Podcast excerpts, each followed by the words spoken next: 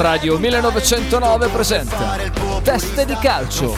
Conduce in studio Michele Bettini. No, no, no, no, no, no, grazie.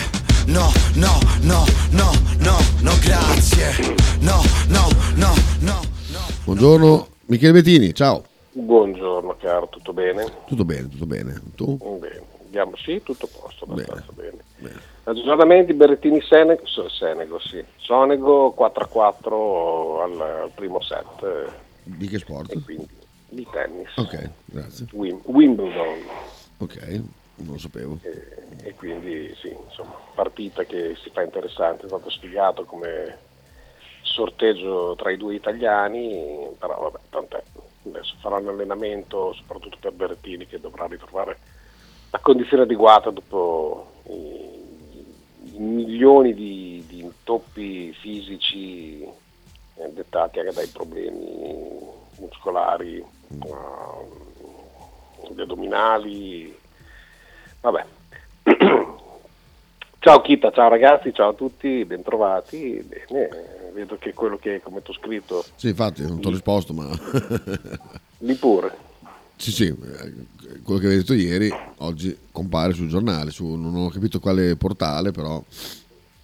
Fonte Carlino, quindi Ah, beh, fonte il, nostro collega radiofonico. esatto, Marcello Marcellione. eh, quindi Esatto. E, e quindi va bene, insomma. avevi detto... Sì. eh. Sì, no, no, no, ovviamente non, ha- non hanno sentito me, ci mancherebbe altro, avranno le loro fonti, evidentemente le mie fonti sono anche corrette, quindi Sì. E se le tue fonti sono- almeno questa è la notizia la posso dar certa. Le se le tue fonti sono dubbi. corrette, ci guadagnano tutti. No, per l'amor del cielo, ci mancherebbe altro. Il discorso adesso sì, io non, non credo, come mi è stato detto, che la situazione per quanto riguarda Doig eh, sia, sia conclusa come leggo da Sky dove dicono che si va a chiudere per 6 milioni di euro. 6 milioni di euro ci arriva anche il Bologna senza grossi problemi, anche perché sapevo che l'accordo con il Bologna era addirittura leggermente più alto quindi non, cioè non credo che il Bologna si sia defilato se non ha un profilo che possa essere eh, ritenuto migliore o più accreditato o tutto quello che vi pare. Mm, il Bologna sta, sta lavorando ad altre formule, però ripeto, mi fa strano che, che si parli solo ed esclusivamente del Torino, mi sembra molto una strategia eh, sartoriana. Bene, bene, Star- staremo bene anche lì a vedere. Certo che ehm, il Bologna non è nelle condizioni di farsi piare per il naso da nessuno, quindi poi diventa una storia anche un po' troppo lunga da, da, da- da starci dietro, mi sa che poi salutano anche perché va bene Doig è stato fo- è un forte giocatore, però Sì, sì, ma non- ripeto, ognuno gioca con le carte che ha in mano e con quello che ritiene più opportuno. C'è, c'è un accordo, c'è una, un'approfondita chiacchierata tra il Bologna e il Verona, erano praticamente d'accordo su tutto, c'era, come, come abbiamo spiegato, il discorso di mettere a bilancio chi è cosa e quando e perché. Eh, ognuno ha giustamente il suo interesse, cioè il Bologna aveva interesse a farlo a bilancio chiuso, cioè metterlo nella, nella stagione attuale, e- mentre invece giustamente Verona aveva la necessità contraria. Una volta che è sfumata per il Verona eh, questa cosa, nonostante abbia provato ad abbassare anche le cifre, le pretese via dicendo, è anche poi corretto non svenderlo, quindi insomma certo. diventa, diventa un vantaggio che poi eh, va, va a stabilirsi in uno svantaggio e quindi come tale il Bologna farà le sue valutazioni. Ripeto che, che il Torino sia in vantaggio, poi andrà a Torino, grazie di vederci, eh, Sì, sì. però sì, andrei un po' più cauto con quello che possono essere delle notizie certe. Altre cose è sempre sotto trallallero trallallà su Dominguez e, e Orsolini, ehm, che, che cambia No, giorno. la cosa che mi fa ridere è che ho letto che casualmente mi è apparso un trafiletto, non so neanche di, di chi, un mezzo articolo ieri, ehm, quando sono tornato in negozio relativo appunto a questi due giocatori, dove eh, raccontano di eh, svariate, sono subissati dalle richieste i due giocatori scadenza di contratto. Mm, no, Dominguez no, nel senso che non ci, sono, non ci sono particolari richieste o comunque sono richieste che non, non fanno gol al giocatore. E per Rossolini, come abbiamo detto e come è stato scritto oggi, che tra l'altro ci, di, di Orsolini l'aveva già detto addirittura la settimana prima, eh, la situazione è questa, cioè l'aggiornamento è che si sono dati una, una data stabilita per tutti e due in modo tale che Bologna deve avere una risposta da, da, da Orsolini. Se concludere l'avventura Bologna con una cessione con, con, una cifra stabilita appunto dal Bologna oppure rimane, rinnova oppure può anche scegliere di andare a scadenza però il Bologna deve sapere quali possono essere le soluzioni ottimali per, per loro per Rossolini e per Dominguez eh, hanno fatto e stanno facendo il possibile. Sta loro cercare di comprendere qual è la, la, la, la priorità. Mm, rinnovare ti copre da qualunque tipo di rischio, perché tu puoi benissimo non rinnovare, il Bologna decide che ti acquista un giocatore che in quel momento lì esplode, fa bene, tu rischi di fare un anno e mezzo di panchina, un anno, un anno di panchina e poi dopo andare a trovare una squadra che ti prende alle tue condizioni diventa dura. Cioè tu adesso puoi prendere uno stipendio importante dal Bologna rinnovando con eventuale l'accordo scritto ovviamente che in caso di richiesta di un club che ti soddisfa, che ti sfruggola la fantasia, tutto quello che ti pare, si siede a un tavolo e sei libero di poter eh, chiedere di essere ceduto. Se questo non accade, ricordiamoci che poi dopo cambiano le cose. Mm, se tu non porti i soldi, cioè se il procuratore che vuole tanto che tu vada via, e parlo per tutti e due, eh, hanno questa fregola di fargli cambiare spesso società, ma per quale motivo? Perché chiaramente nelle transazioni economiche tra club eh, loro ci guadagnano certo. e portano in casa soldini. Mm, secondo me non stanno tanto a pensare, almeno questi procuratori attuali, eh, il vero interesse del giocatore. Eh, poi rischi di, di, di, rimanere con un cerino in mano, cioè non potrai più pretendere l'uno e mezzo e l'1,6 che il Bologna ti può offrire per andare a prendere quanto? 200.000 euro in più? Sì, la Lazio ci mancherebbe, ti, ti dà l'opportunità di giocare la Champions che è una bellissima esperienza, certo. Qua sei un giocatore idolatrato tutto sommato, anche se sempre sei stato nel centro del mirino di tutte quelle che sono le critiche, ma voglio dire, te ne sei anche poi volute perché il tuo modo di essere giocatore porta a questo. Oggi sei un fenomeno, domani non la strusci, domani l'altro non, non salti un uomo neanche a piangere se si sdraia per terra, oppure fai la partita straordinaria e poi ti togli la maglia e la butti via, o ti fai espellere per una sciocchezza. Ci sta, croce delizia, ma a me piace Orsolini proprio anche per questo, tutto sommato. Però se, ripeto, il calcio non lo sai come funziona, ti salta fuori un giocatorino che lo prendi in tua sostituzione e questo fa un ottimo campionato e, e, ci si accorge che si è preso il profilo giusto e si è puntato su un cavallino di razza che è, tu ti fai tutto poi dopo campionato in panchina e Bologna non, non ha particolari problemi, dopo i problemi sono tuoi. Ripeto, firmare un rinnovo non è sempre sintomo di essere intrappolato, come purtroppo fanno passare spesso e volentieri i procuratori. Cioè l'essere libero da contratto e decidere tu la cifra non è più così. È così per i giocatori che sono al di fuori della media.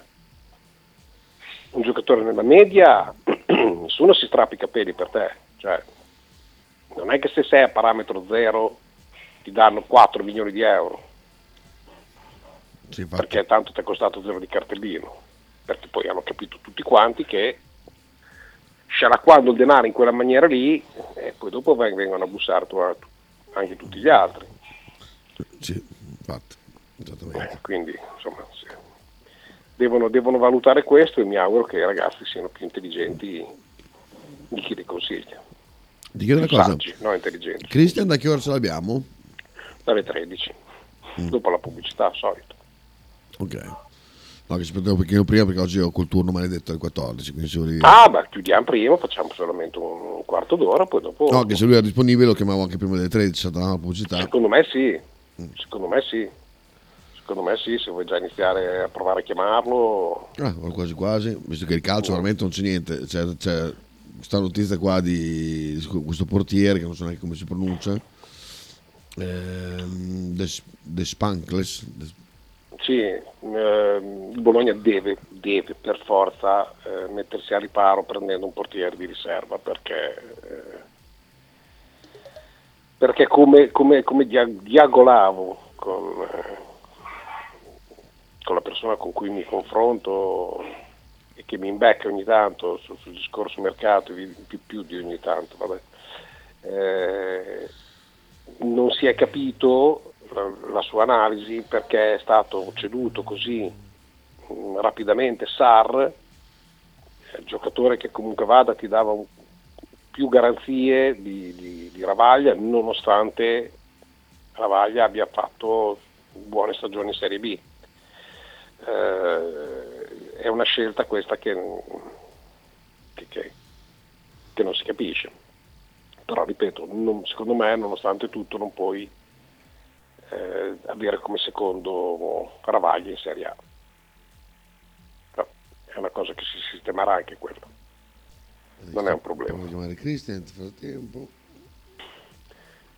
Sì, di discorso calcio, come, come dicevi, c'è ben poco se non eh, tritare, ritritare sempre le stesse notizie. Una volta che è stata detta qualche cosa si aspetta solamente che ci possa essere una data. Per esempio, io so, so di una data di scadenza, di, scadenza di, di- di aggiornamento per Orsolini. Per esempio, non, non ho, non ho voci per quanto riguarda il discorso Dominguez. Immagino che abbiano fatto una sorta simile- similare situazione.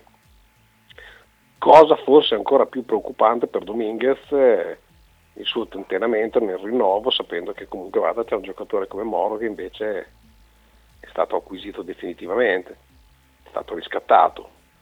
Eh, e quindi Bologna non avrebbe neanche la preoccupazione di doverlo sostituire.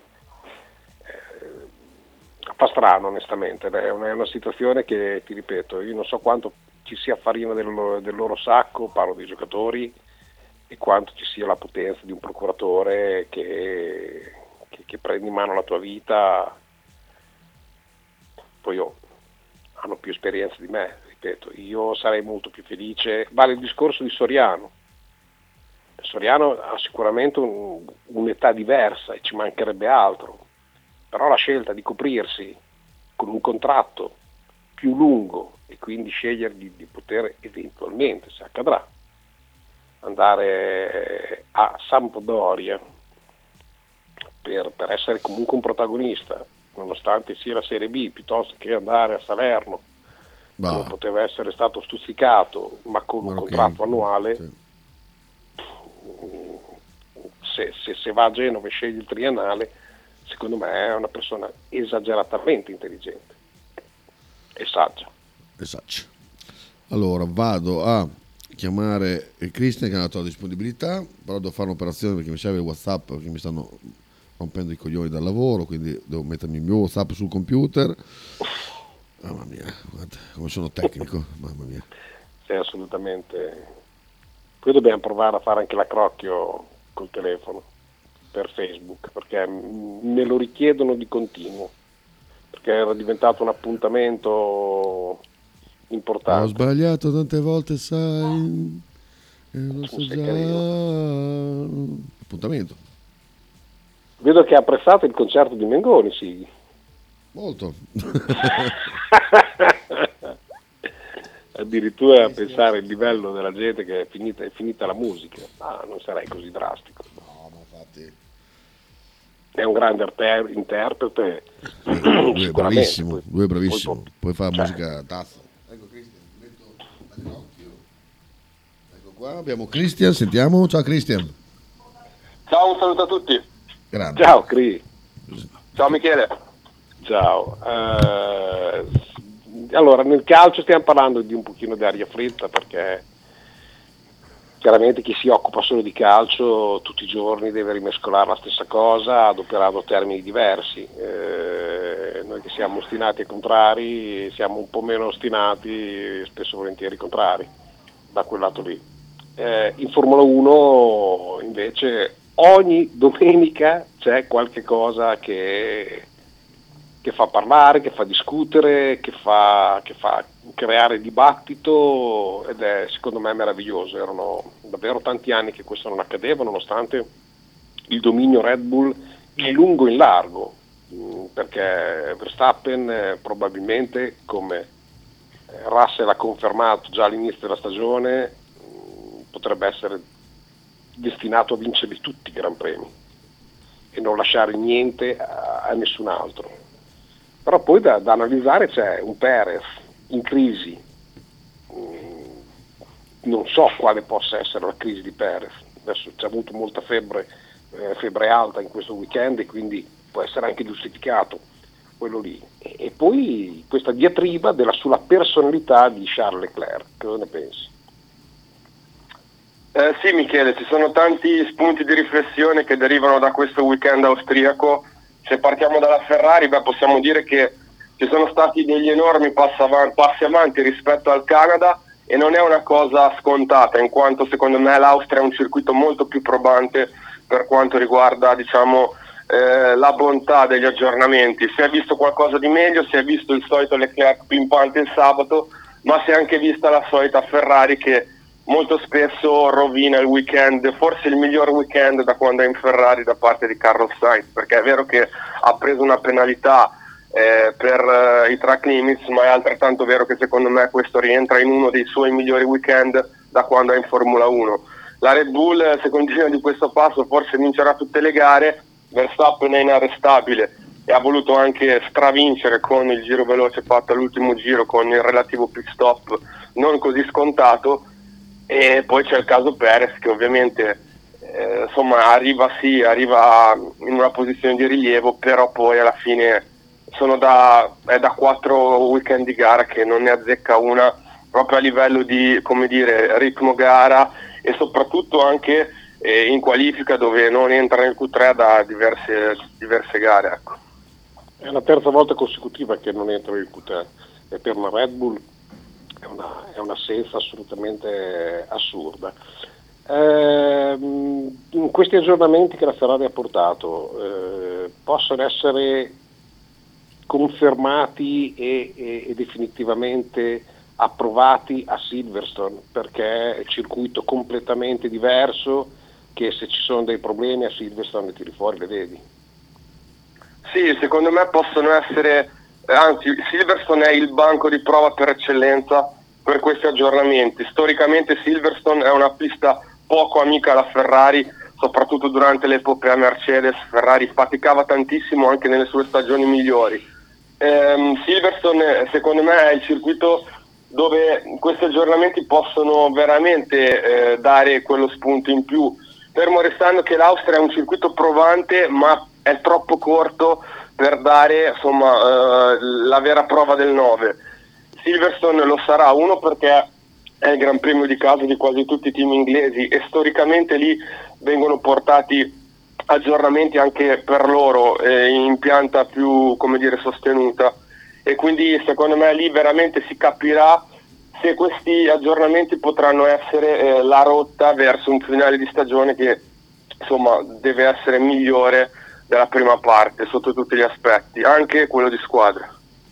Cri, faccio una domanda sibillina. Eh, non ho gradito che Verstappen si, fo- si sia fermato a un giro dalla fine per cambiare gomme per fare il giro veloce, perché come scuderia l'avrei ritenuto un azzardo, perché basta che un, una pistola non funzioni, un bollone si inceppi o qualunque altra situazione, o le gomme fredde ti, ti, ti fanno fare un, traverso.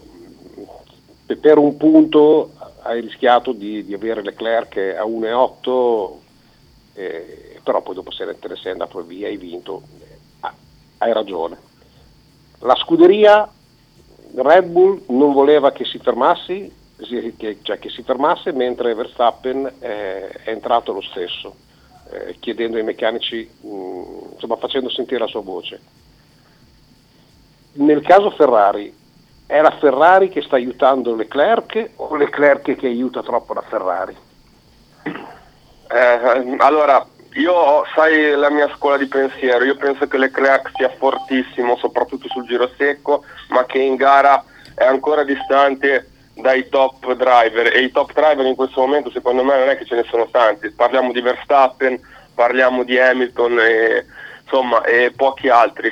Eh, detto questo, eh, secondo me domenica si è visto chiaramente come la squadra in questo momento propenda dalla parte di Leclerc, ma è una cosa naturale in quanto eh, tutte le persone nei ruoli chiavi sono di in, in direzione Leclerc, nel senso Vasseur è stato il suo team manager alla, um, alla Romeo Sauber, hanno lo stesso procuratore, hanno gli stessi contatti con il figlio di Jean Todd, insomma sono tutte questioni che portano la scuderia a propendere dalla parte di Leclerc, il che è giusto perché Leclerc è più forte di Sainz, ma nel caso specifico di, eh, dell'ultimo Gran Premio secondo me Sainz aveva il ritmo migliore di Leclerc eppure è arrivato eh, dietro anche di un bel po'. Poi è vero, dopo ha avuto la penalità per quanto riguarda i track limits, ma ormai la sua gara era già eh, compromessa da scelte discutibili e non si è voluto diversificare e ovviamente quella scelta lì ha dire, ehm, favorito soltanto chi è entrato per primo. Poi per quanto riguarda il discorso del pit stop di Verstappen, questa è stata una mossa chiara di Verstappen per far eh, come dire, prevalere la propria egemonia nel, egemonia nel team Red Bull. E, e, lo si è visto chiaramente, secondo me questo è stato un messaggio diretto a Perez, non tanto agli altri avversari come per dire io qua faccio quello che voglio, vinco e sono il più forte. Ci può stare da parte sua, un po' meno da parte di Red Bull, ma ovviamente senza Verstappen la Red Bull in questo momento sarebbe a lottarsi il campionato punto su punto, quindi giusto così.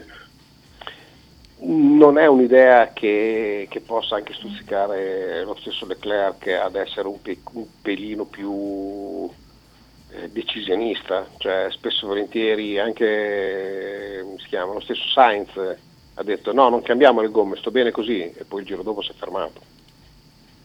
Sì, no, è vero. E Leclerc ha peccato di poco decisionismo in diversi Gran Premi da quando è in Ferrari, però eh, questo è anche sintomo del fatto che eh, quando ci si gioca poi il mondiale tutto ruota diversamente al, intorno alle scelte. Ovviamente in questo momento eh, come dire, non c'è questa cosa di eh, doversi inventare qualcosa purtroppo perché anche se ti inventi qualcosa non è sufficiente.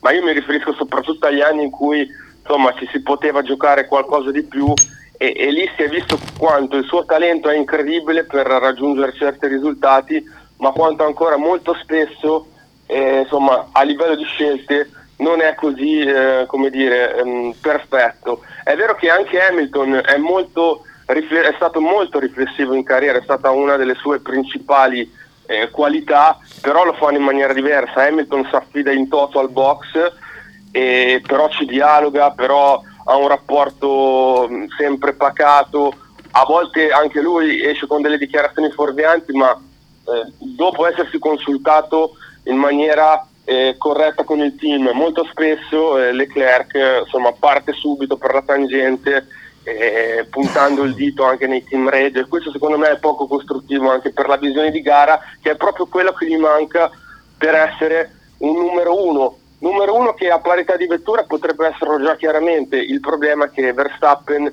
secondo me arrivo a dirti Leclerc è il pilota più veloce che c'è in Formula 1 ma non è il più forte. Messaggi da casa? Allora Stefanelli dice secondo me Orsolini va alla Mercedes questo fa molto ridere.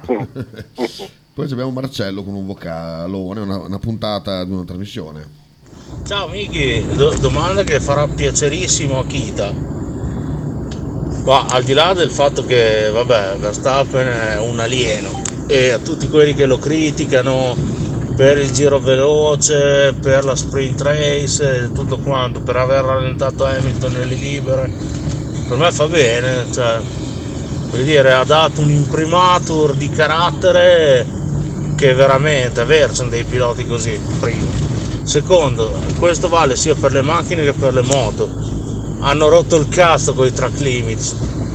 Cioè non è possibile che, che- non è possibile. Cioè o li cavi o se no li allarghi, con la differenza che allargandoli vai più forte, vanno più forte. E già sono già al limite per i circuiti su cui corrono. Per me sono troppo fiscali, non- non, non esiste che una classifica venga ribaltata, parlo di gare singole, eh. non esiste che un, un- un gran premio venga scombussolato da- dal track limits. Come per esempio Ocon, che è un pilota degno, ma, ma non, è un fenomeno, sulla sua pista preferita ha avuto boh, tipo tra, tra- tra tutti i turni 18.000 track limits. Bah, per me stiamo delirando. Da, Sì, sono, eh, sono d'accordo su questa problematica che è tipica del Gran Premio di Austria.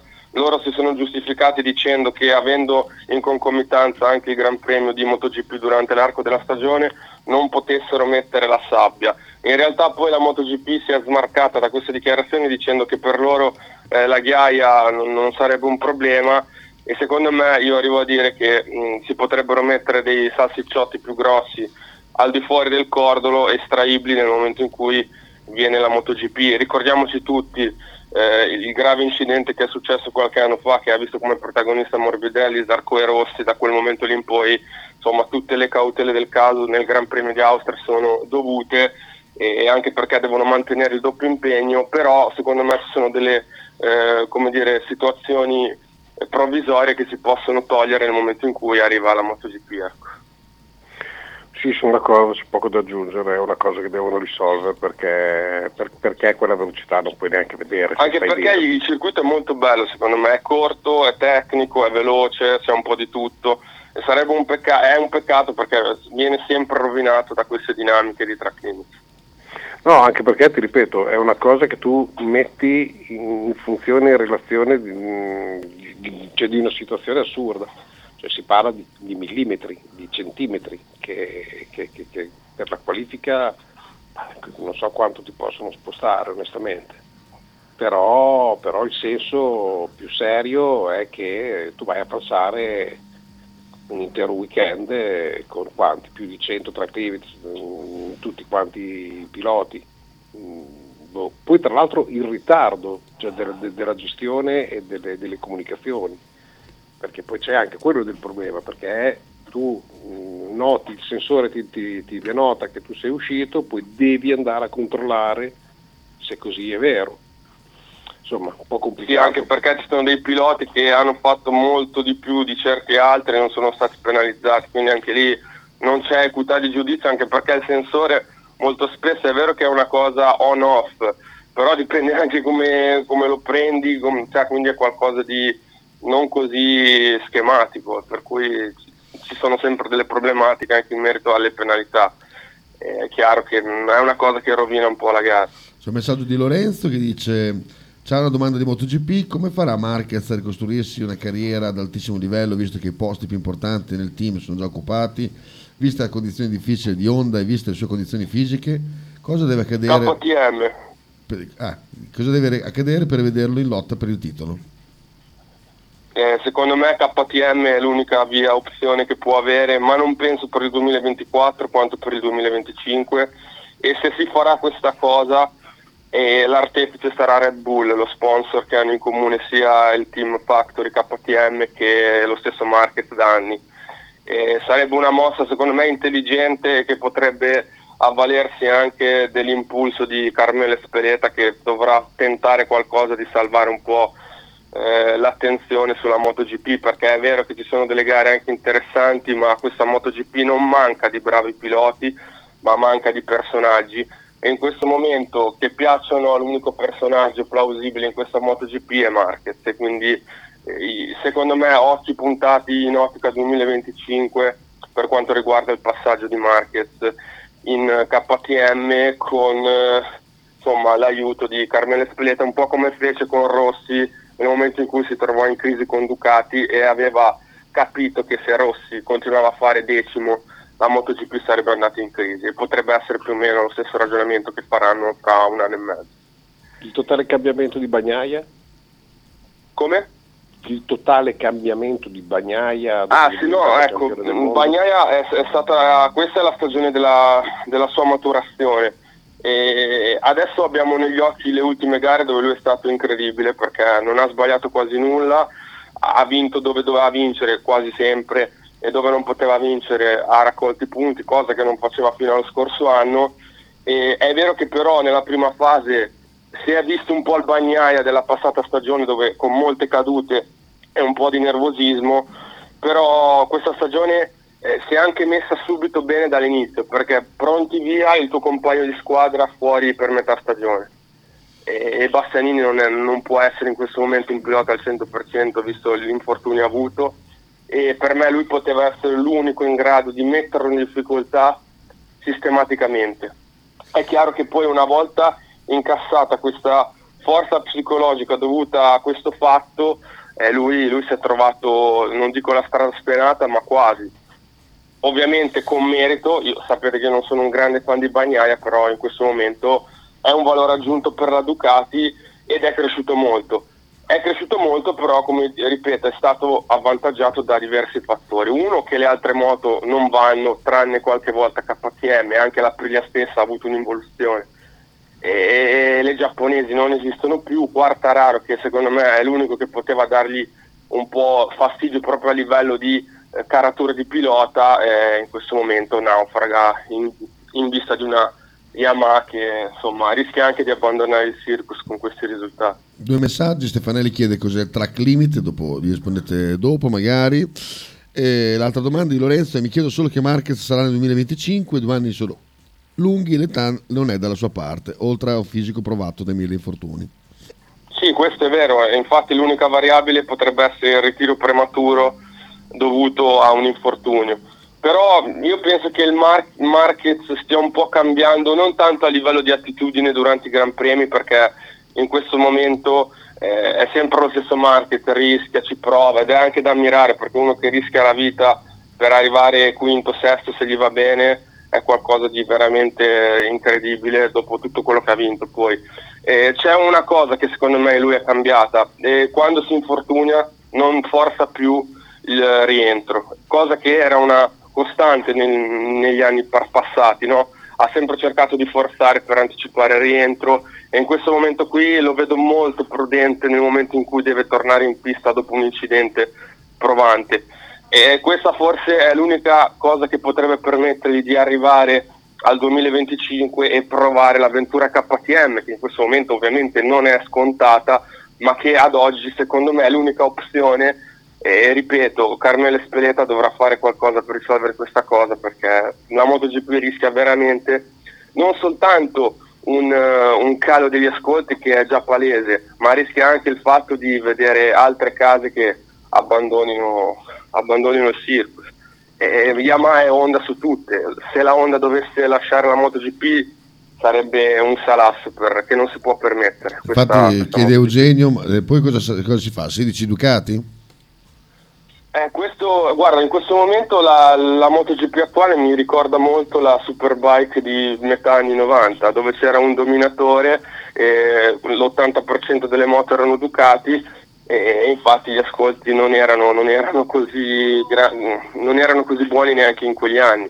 Però la differenza è che c'era un Carl Fogart in quegli anni lì che era un personaggio e soprattutto era inglese e il che negli anni passati faceva la differenza in questo momento purtroppo per la MotoGP eh, è un problema perché vedere il Mugello da due anni in queste situazioni eh, è, è, disarmante. È disarmante soprattutto perché secondo me, e qui forse sarò impopolare, non è tutto dovuto alla, all'addio di Valentino Rossi, che ovviamente eh, per un 20% ha, ha funzionato, ma la gestione di Espeleta, di far spegnere Valentino Rossi, la fiammella di Valentino Rossi come qualcosa di, insomma, di lungo, e un'implosione diciamo lunga nel tempo, secondo me è stata la chiave per non avere quel drastico passaggio da eh, sport come dire, globale a sport di nicchia, però in questo momento ci sono altri problemi, ci sono i problemi dei giapponesi che non hanno più eh, le, non dico le risorse, ma il know-how che avevano negli altri, nel, nelle passate stagioni ed è un problema sistematico e lo si vede anche nel mercato stradale. Spiega il track limit? Ah, i track limits sono diciamo, eh, i limiti in cui una vettura o una moto non possono superare, mh, mm, insomma, non puoi superare certe, certe distanze dal, dal, cordolo perché sennò poi fai la curva troppo veloce, ne guadagni tempo e quindi superi, usi troppa pista, sintetizzato. Eh, ultima domanda, poi lasciamo andare Kita. No, puoi andare tra- vai, vai, tranquillo perché tanto mi ha cambiato turno, quindi vai tranquillo. Ah, ok. Adesso proprio, in questo momento. Ah, perfetto, bene. Carino, l'ultimo momento direi che perfetto. No, bene, mi hai dato la notte, perfetto. ah, beh sì, giusto. Eh, sono curioso di vedere Silverstone eh, proprio per l'utilizzo e le abitudini che ha Leclerc di assettare la macchina, eh, cioè con un carico anteriore molto accentuato, con una macchina che tutto sommato è facile che possa poi anche eh, sovrasterzare. diciamo che Silverstone da quel lato lì non è proprio un circuito eh, che, che, prediliga l'anteriore, la stabilità del posteriore è molto molto molto elevato, non so come possa regolarsi. Col suo talento è in grado anche di regolare questo problema e lo si è visto anche nella passata stagione dove passò all'esterno Hamilton in un punto dove io non ho mai visto superare nessuno, quindi questo gioca a suo favore. Eh, nelle piste tecniche solitamente emerge il talento dei piloti e questa è una forse la più tecnica che c'è in calendario. E, ovviamente però ci sono anche gli altri che porteranno qui molti aggiornamenti. I team inglesi, come dicevo prima, storicamente portano qui il top degli aggiornamenti. Quest'anno non penso sarà così, però comunque porteranno altre, altre novità. Eh, però eh, ripetiamo che Ferrari gli aggiornamenti che ha portato in Austria non era un pacchetto completo e soprattutto era un pacchetto che non avevano analizzato, non avevano diciamo, dei dati per, per poi dire, variarlo nel corso del weekend come potrebbero fare a Silverstone dopo aver avuto un gran premio di storico. Quindi secondo me questo può giocare a favore della Ferrari, eh, comunque sta di fatto che poi alla fine Red Bull sarà sempre la favorita e, e non so, ecco, un, una cosa che a me non riesco ancora a comprendere di questa stagione è come la Ferrari sia così veloce ovviamente con Leclerc. Durante la qualifica del sabato ovviamente c'è il talento di Leclerc che conta ma poi in gara eh, insomma è, un, è, un'altra storia. E secondo me loro hanno questo vizio di ehm, scaricare troppo l'ala per la qualifica. E, e questo è secondo me il problema che poi ha fatto sì che la Ferrari usurasse le gomme più degli altri. Perché in qualifica questa cosa qui aiuta ma poi in gara ti, ti fa um, utilizzare troppo grip meccanico dovuto alla gomma e quindi la consumi prima degli altri. Secondo me, giostrandosi un po' con questa cosa qui riuscirebbero a fare gare migliori ed è secondo me la tecnica che sta utilizzando Mercedes, che è debole in qualifica ma più forte spesso di Ferrari in gara.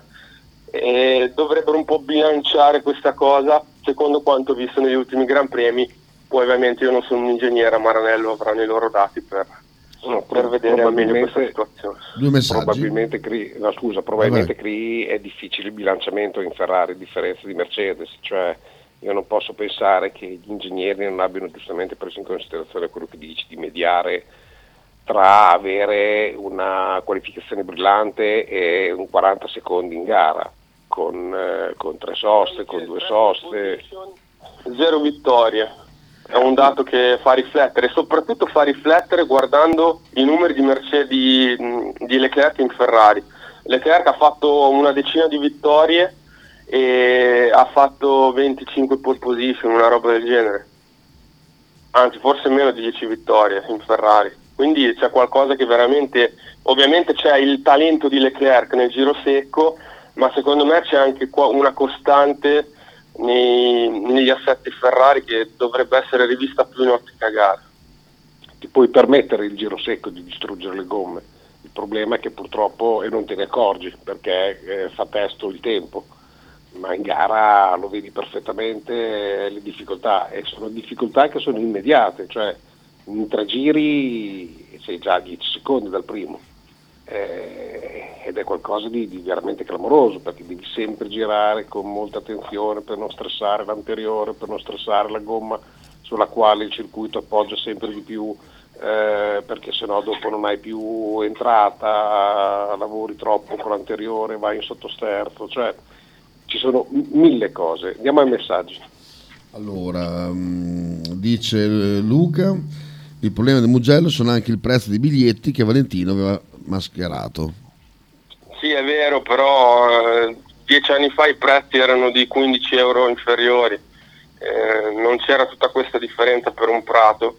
Ovviamente per il discorso tribune sì, però il prato era vuoto quest'anno, quindi non penso che la differenza di 15 euro possa generare un, pra- un prato pieno piuttosto che un prato vuoto. Può avvalersi questo discorso per quanto riguarda le tribune, che però non sono mai state la forza del Mugello e non è mai stata la vera essenza del Mugello se non da quando eh, le case come Ducati hanno iniziato nel 2003 a tra virgolette, tra virgolette affittare certe tribune per il loro popolo.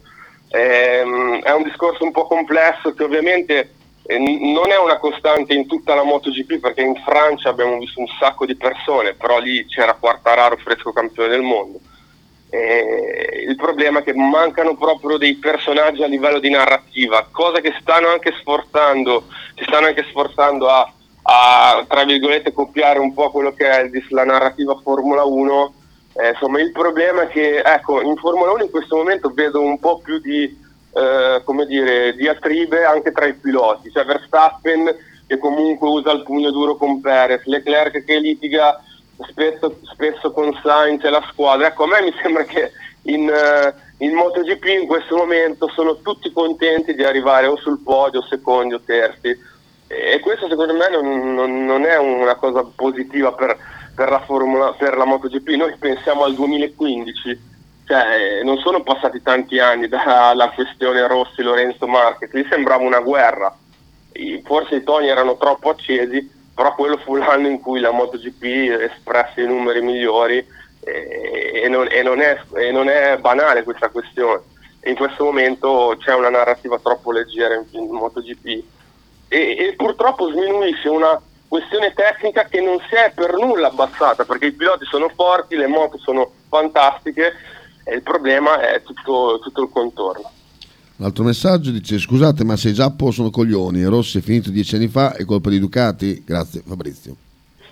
No, ma, ma di fatti Ducati mh, non ha nessuna colpa, anzi io sono contrario alle concessioni che in questo momento eh, la, la MotoGP con Carmelo Spreta concederà a Honda e Yamaha, perché in questo momento loro sono a un secondo e mezzo dalla Ducati, un secondo e mezzo al giro in MotoGP è una questione incredibile e soprattutto c'è anche il problema della sicurezza, i piloti, i piloti Honda rischiano la vita ogni Gran Premio, quelli Yamaha eh, non hanno l'indole di molti piloti Honda di gettare il cuore oltre l'ostacolo e quindi si accontentano, non Quartararo, parlo di, altre, di un pilota come Morbidelli, si accontentano di arrivare dodicesimi, quindicesimi quando va bene, però lì c'è anche un discorso di sicurezza, loro ah, giustamente ragionano da piloti e la Honda in questo momento ha fatto tre piloti infortunati su quattro a disposizione, è una cosa che non si è mai vista. Mi- no- no- non pensiamo solo a Marquez, pensiamo a Mir che è rotto, Rins che si è fratturato tutte le ossa possibili in questa stagione, Nakagami che cade spesso, Marquez non ne parliamo, qui c'è una questione anche di sicurezza che deve essere affrontata in chiave, in chiave onda perché è un qualcosa che non si è mai visto e, e purtroppo ne fanno le spese i piloti e anche lo spettacolo perché poi alla fine con eh, quattro moto in meno sullo schieramento eh, insomma non, non è un bel vedere. Eugi chiede Eugenio eh, se Martin è già pronto per il titolo. Mm, non è pronta la Honda per il titolo, Marquez sarebbe anche pronto e tutti gli infortuni che, ha, che subisce Marquez sono in No, funzione Martin, di una Honda che non riesce a esprimere il meglio. Scusa, secondo me Christian ti ha chiesto di Martin, se ho capito bene. Martin, sì, Martin. Martin, non Marquez. Martin. Martin, sì. Martini in Honda, dice Michele? No, se è pronto per vincere il mondiale, ti ha chiesto. Ah, Martin, no, scusa, avevo capito Marquez. Eh, Martin, ecco, posso fare un parallelo con Leclerc? Penso che Martin sia il pilota più veloce in MotoGP in questo momento, però gli mancano altre cose, che ha Bagnaia, che ha Bezzecchi, ma il talento di Martin in questo momento è il più cristallino della MotoGP, più di Quartararo, non più di Marquez, ma Marquez in questo momento è un pilota che corre al 50% su una moto che non va un secondo più piano delle altre. Quindi secondo me ha il talento, ma gli mancano altre cose che io pensavo potesse acquisire prima e invece ha bisogno di un percorso più lungo come Leclerc. Eh, Mi sembra il parallelo giusto fermo restando che, Le- fermo restando che Leclerc corre già in ultimo ufficiale e ha già vinto più gare di lui. quindi. Però il Faccio- parallelo di situazione e talento è molto simile. Ti faccio, ti faccio una domanda. ehm, per tirare fuori quello che è la personalità, è chiaro che uno la personalità, il carattere ci nasce, Mm, poi male che vada lo può affinare eh, per renderlo migliore o, o smussare a seconda di quelle che... Io non credo che questi che viaggiano a 300-350 km all'ora su due o su quattro ruote, nessuno, cioè tanti non abbiano il carattere. Ci vuole la personalità di saperlo gestire. E qui mi viene la domanda da fare. Può il club, il club scusami, può aiutare la, la scuderia a far crescere questo, oltre, oltre che accompagnarlo nel talento, fargli crescere la personalità? C'è un modo secondo te? Penso di no, penso di no anche perché i piloti di personalità non sono mai piaciuti troppo alle scuderie. Se noi pensiamo a Gilles Villeneuve in Ferrari era amato da pochi anche all'interno del team e infatti il mondiale lo vinse Scheckter, che era molto meno talentuoso di Villeneuve ma alla fine era un pilota che portava i punti a casa. E, e questo anzi loro possono fare il contrario, cioè tarpare le ali in questo senso. E, e la cosa che mi fa riflettere è proprio la questione del team VR46 che ha nel suo patron diciamo, l'esempio massimo dell'esasperazione della personalità anche eh, travolgendo quelli che sono, coprendo quelli che sono gli aspetti sportivi che sono stati importantissimi. Eppure c'è una gestione all'interno del team che è perfetta per fare bene e per fare punti, ma è totalmente incompatibile con la creazione di nuovi personaggi.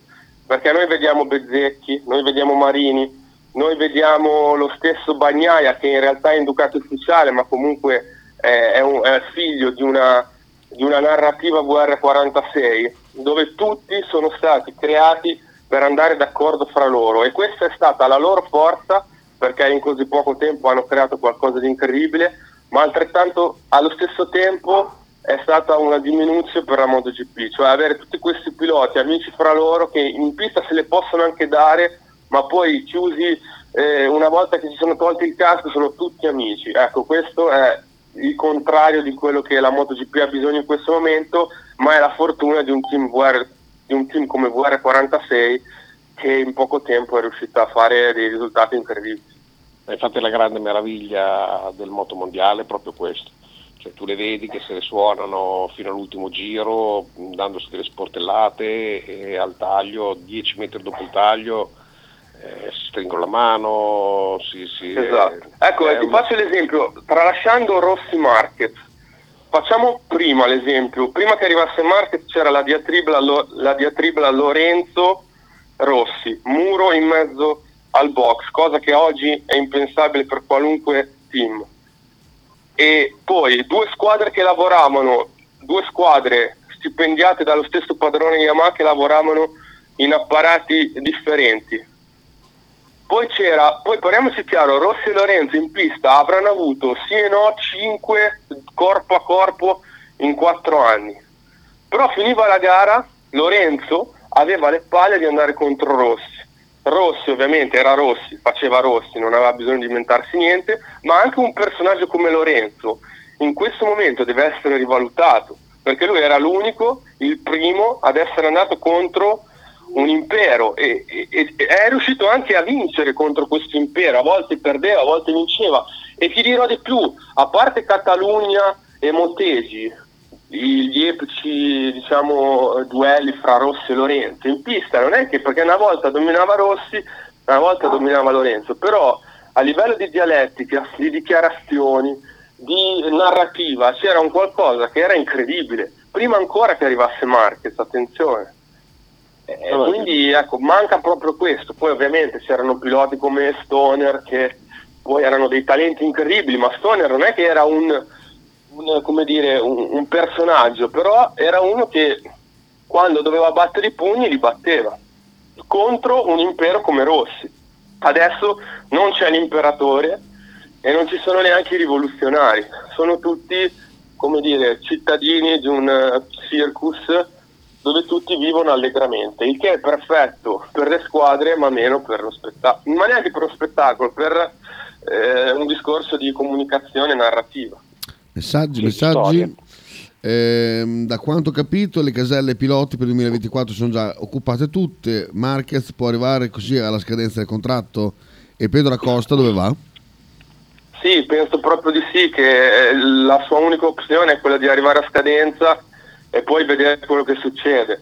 È chiaro che poi dipenderà anche molto dalla volontà o no di ridursi l'ingaggio, ma in questo momento non mi sembra Marquez uno che possa dare priorità all'aspetto economico in quanto penso che di soldi ne abbia già messi un po' in cascina eh, però ovviamente lui, su, lui, finché non raggiungerà i 9-10 titoli mondiali proverà a rimanere in MotoGP o meglio mi sono spiegato male finché lui vedrà che c'è una minima possibilità per raggiungere eh, quei titoli lì rimarrà in MotoGP anche per dare un senso a ciò che è accaduto nel 2015, che ancora lo sta pagando, perché purtroppo c'è anche un discorso di questo tipo, lui sta pagando, giustamente o no, lascio a voi il giudizio, perché poi c'è il partito pro Rossi, c'è il partito pro Mar, vabbè insomma, mm, non siamo qui a discutere di quell'episodio dopo nove anni, però c'è il discorso che lui sta pagando come peccato originale quella cosa lì e purtroppo lui vincendo anche 10 titoli mondiali rimarrà marchiato per quella cosa lì e lui se non arriva a quei titoli lì, praticamente eh, va a eh, dare ragione a Rossi, cioè lui ha fatto vincere un titolo in meno a Rossi perché pensava di vincerne più di lui. Se poi non ci riesce è un boomerang che ti, ricon- che ti ritorna contro ed è un peccato perché io lo ritengo fra i primi tre più forti della storia. Sì, sarà che io non sto a sindacare, io sono sempre stato uh, tifoso di Valentino, ma, certo, certo. ma non, non, sono mai stato contro nessuno. È questo che io purtroppo non, mi fa schifo di chi si schiera a favore di Valentino e contro un Lorenzo, un Marquez, un Biaggi o quello che ti pare. Cioè, se le suonano a 300 km all'ora su due ruote io non posso pensare di averla contro qualcheduno. Se vince Rossi sono il primo a essere contento, se perde è meritato di perdere e mi girano le balle però non posso pensare di essere contro qualcosa. A quei no, livelli, certo, un conto è la squadra di calcio. La vita. Eh, un conto è la squadra di calcio. È un discorso un po' più ampio rispetto a una partita di pallone dove ok, eh, c'è anche il discorso del senso di appartenenza alla città, cosa che qui non c'è, quindi sono due mondi diversi che però in quegli anni lì ci sono eh, riscoperti molto simili fra loro. C'è un messaggio di Lorenzo che dice la MotoGP mi sembra per definizione un evento di nicchia, ormai è davvero diventata a tutti gli effetti una questione fra Italia e Spagna, senza personaggi importanti, non italiani e spagnoli, che catturano altri mercati importanti. Non vedo molte vie d'uscita da questa nicchia. Vabbè, è tornato un po' lo sport che era negli anni 90 prima dell'ascesa di Rossi in MotoGP. Negli anni 90 quando stravinceva Duan, e anche lì era uno sport di nicchia, il Mugello non era pieno e c'erano appassionati veri che quando tu andavi in circuito sapevano tutte le, case, tutte le case di moto presenti, tutta la storia, tutto quello che c'era dietro. Oggi nel, negli anni di Valentino tu andavi eh, al Mugello, era pieno, pieno di persone che magari non sapevano neanche chi era il rivale numero uno di Rossi, quindi è, è lui che ha cambiato lo sport e tolto lui, eh, insomma è un po' difficile eh, ripetere una, una, cosa del genere. Eh, però comunque ci deve essere sempre il rispetto per questi ragazzi che comunque rischiano la vita a 300 all'ora e, ed è un peccato in questo momento perché il loro lavoro viene diminuito. Cioè io quando vedo la MotoGP e quando vedo la Formula 1 io mi impressiono di più di quello che fanno i piloti MotoGP. Eppure in questo momento tutti parlano di Formula 1 e questo deve essere un, eh, anche nei, nei, piloti stessi ci dovrebbe essere questo senso di, dire, di rivalsa in questa questione che io da pilota MotoGP avrei un, un, fuoco interiore perché veramente loro fanno qualcosa di straordinario e purtroppo la mancanza di eh, personaggi eh, li relega a un uh, ruolo marginale all'interno dell'immaginario collettivo. Ma guarda, ti faccio, ti faccio un appunto. Eh, I padroni della Formula 1 sono arrivati, hanno innovato. I, i padroni sì, del sì, moto sì. mondiale eh, hanno solamente scoppiazzato. Eh, sostanzialmente questo, non, non, c'è niente di ehm, desiderio. Io ci trovo cambi- anche un, una, una differenza, cioè per la Formula 1 per me è stato anche relativamente un po' più semplice perché perché la Formula 1 prendendosi anche tante critiche, perché in questo momento io sento gente, ah non bisogna andare in Arabia, ah non bisogna fare i cittadini, ah non bisogna fare questo, Spa, eh, Spa, vi dico già che fra due anni non ci sarà più in calendario, soprattutto dopo la morte, perché in tre anni sono morte due persone a Spa, è vero che è il circuito più bello al mondo, però c'è anche questo discorso qui. E quindi Spa, eh, dopo questa cosa che è successa due giorni fa della morte del ragazzo olandese in Formula 4, molto probabilmente scomparirà dalla Formula 1 a scapito di qualche circuito cittadino arabo o americano. Però questa politica qui di andare nelle città ha favorito molto la Formula 1 e di andare in città dove la gente è giovane e la gente sviluppa questo brand Formula 1. Per la MotoGP fare, circuiti, fare delle gare in circuiti cittadini è impensabile per il motivo della sicurezza e quindi per loro hanno meno margine di manovra rispetto alla Formula 1 ed è una sfida molto importante. Noi pensiamo ai circuiti dove la MotoGP vuole andare o ha provato di andare. Stiamo parlando di Finlandia, stiamo parlando di Indonesia e, e, e non nei centri città, non stiamo parlando di Helsinki o Jakarta, stiamo parlando di eh, posti sperduti in mezzo alla giungla con nessun ritorno a livello di immagine o di cornice. Eh, ecco, qui si capisce un po' la differenza tra la Formula 1 e la MotoGP. La Formula 1 sta andando a Miami, sta andando a Jeddah, sta andando in posti dove eh, vogliono investire anche per ripulirsi l'immagine, ma tutti questi investimenti poi alla fine ne, ne fa da cassa di risonanza per tutto il sistema, cosa che però in questo momento per i discorsi di sicurezza la, la MotoGP non può fare. Sono d'accordo, se tu non hai margini di manovra per il discorso sicurezza e qua nessuno mette becco perché per ovvi motivi non si può fare un cittadino, eh, è chiaro ti devi inventare qualche cosa eh, e possono essere più eventi dove riguardano i piloti, dove tu fai conoscere di più i piloti, dove puoi fare delle esibizioni eh, all'interno di città importanti eh, in, in, tante maniere. Cioè, secondo me mi sembra che la, il moto mondiale io, io avrei un'idea, Michele, originale, ma neanche troppo, che è già stata fatta nel motocross. Eh, non so se ti ricordi, ogni tanto tu senti parlare di motocross, cioè in nazioni, no? dove praticamente radunano quattro piloti del Belgio, quattro piloti della Francia, quattro piloti, eh, fanno una sorta di mondiale, fanno diverse gare su un palazzetto dello sport ovviamente adibito, ovviamente qui si farebbe su un circuito tradizionale, e fare qualcosa come si potrebbe fare nel calcio, no? Ogni due anni o ogni quattro anni fai una cosa di questo tipo, per esempio durante la pausa invernale. Ovviamente devi attrezzarti bene perché trovare un circuito insomma, relativamente caldo in inverno non è facile, però ecco, non vedo ampi margini di manovra se non poter fare qualcosa di esclusivo a cadenza biennale o quadriennale, perché ovviamente non puoi andare nelle città con le MotoGP eh, e attenzione, la Formula 1 sta perdendo tutti gli appassionati storici di questo sport eh, con questa politica, però ne ha acquisiti talmente tanti che, e non solo, talmente tanti più longevi perché hanno 20 anni e quindi hanno 50 anni dove possono prolungare la loro, come dire, eh, il loro sfruttamento del mercato Formula 1 e, e tutti quelli che hanno 50-60 anni stanno smettendo di guardare la Formula 1 se non a cadenza sistematica quando c'è il Gran Premio d'Italia o cose di questo tipo. Sì, io sono appassionato totale de, de, de, della Formula 1 e sai del motomondiale, ci conosciamo bene da quel lato lì.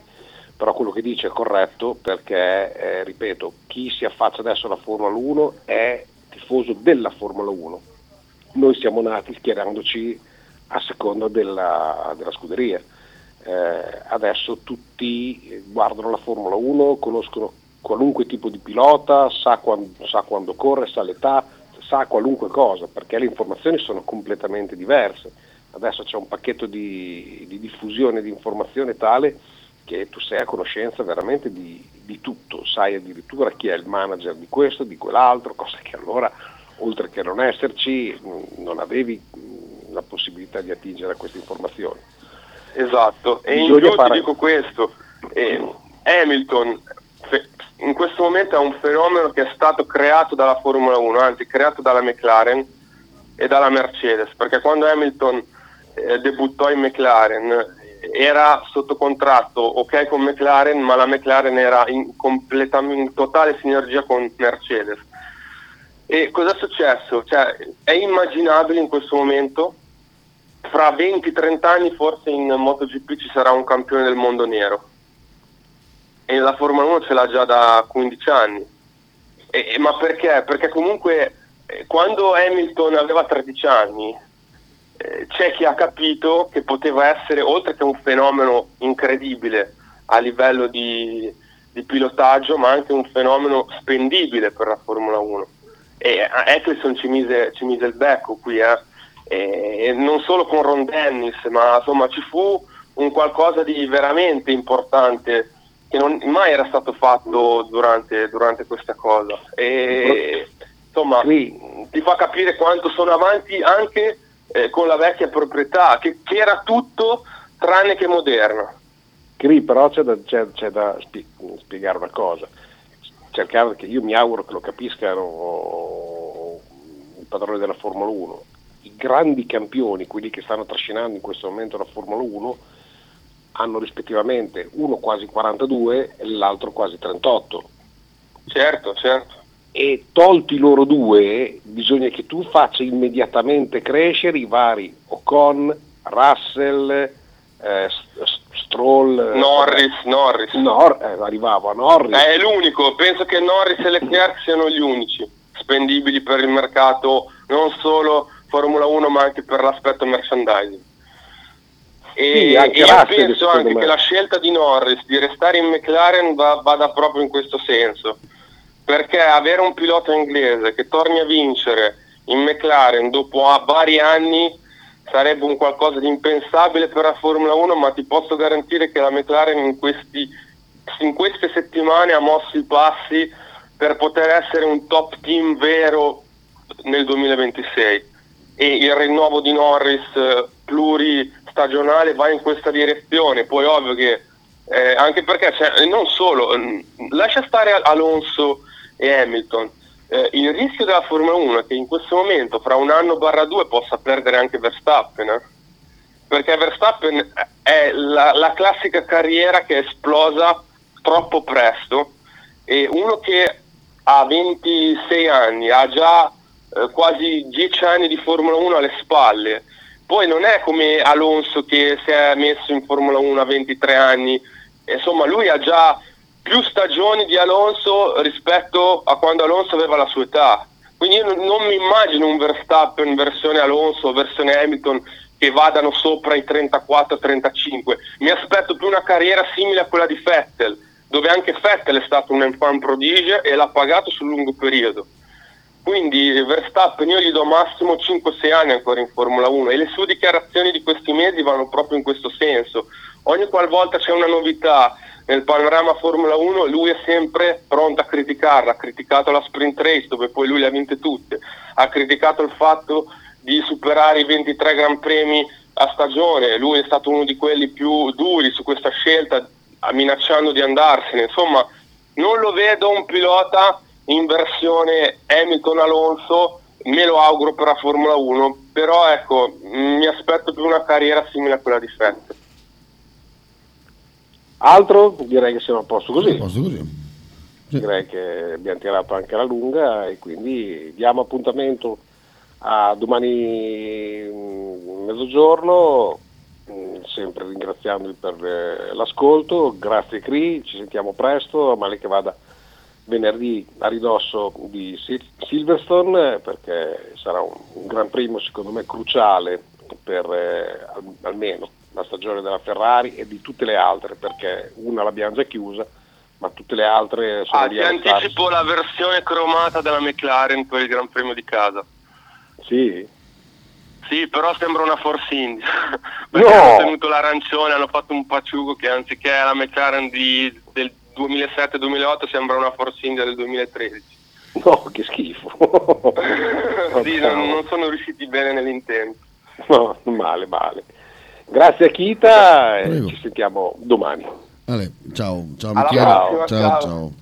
Eccoci qua, ce l'abbiamo fatta fino alla fine. Qui non capisco perché non mi carica la sigla di Bettini, poco male. Andiamo così. Ciao ragazzi, a domani. Ale. Radio 1909. In direzione ostinata.